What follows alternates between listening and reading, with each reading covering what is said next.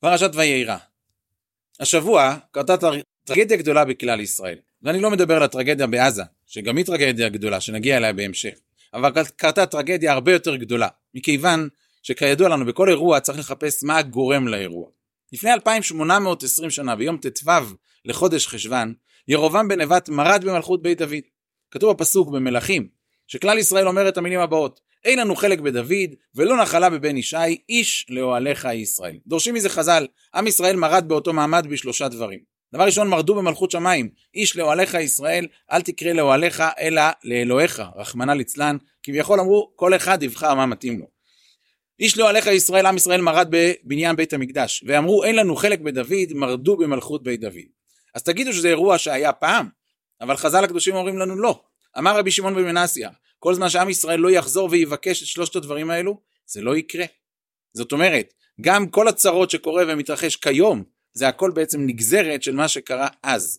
כל זמן שעם ישראל לא יחזור ויגיד ריבונו של עולם אנחנו רוצים לתקן את מה שעשינו אז. אנחנו כן רוצים את מלכות שמיים. אנחנו כן רוצים את מלכות בית דוד. אנחנו כן רוצים את בניין בית המקדש. הדברים שחלילה וחס לא נצטרך לחכות. פרשת השבוע שלנו מדברת על המילה של יצחק אבינו ויום בין, בין שמונת ימים. שבוע שעבר קראנו למילה של ישמעאל שכידוע המילה הייתה בין גיל 13. אומר הזוהר הקדוש בפרשת ואירא, לא ואירא אלא ואירא. ישמעאל נימול אמנם המילה שלו לא מילה מתוקנת, הוא לא עושה פריאה כמו שצריך, אבל בזכות המילה הזו יש לו חלק בארץ ישראל, והם אלו שיעכבו את עם ישראל לחזור לארץ ישראל. דרך אגב זה פלא פלאות, כי בזמן שהזוהר הקדוש נכתב, עדיין מלכות ישמעאל בכלל לא הייתה קיימת בעולם. אומר לך הזוהר הקדוש ממרחק של 1800 שנה ומעלה, יבוא יום שבני ישמעאל הם אלו שיפריעו לעם ישראל לחזור לארץ ישראל.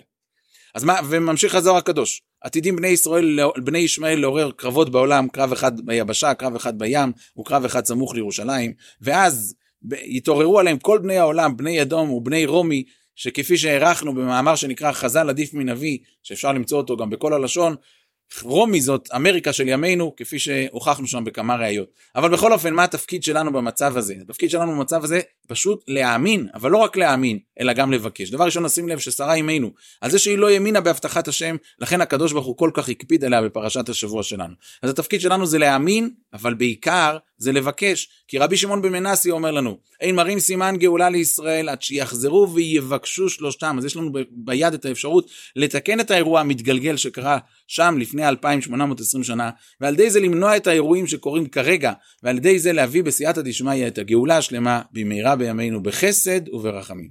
שבת שלום ובשורות טובות.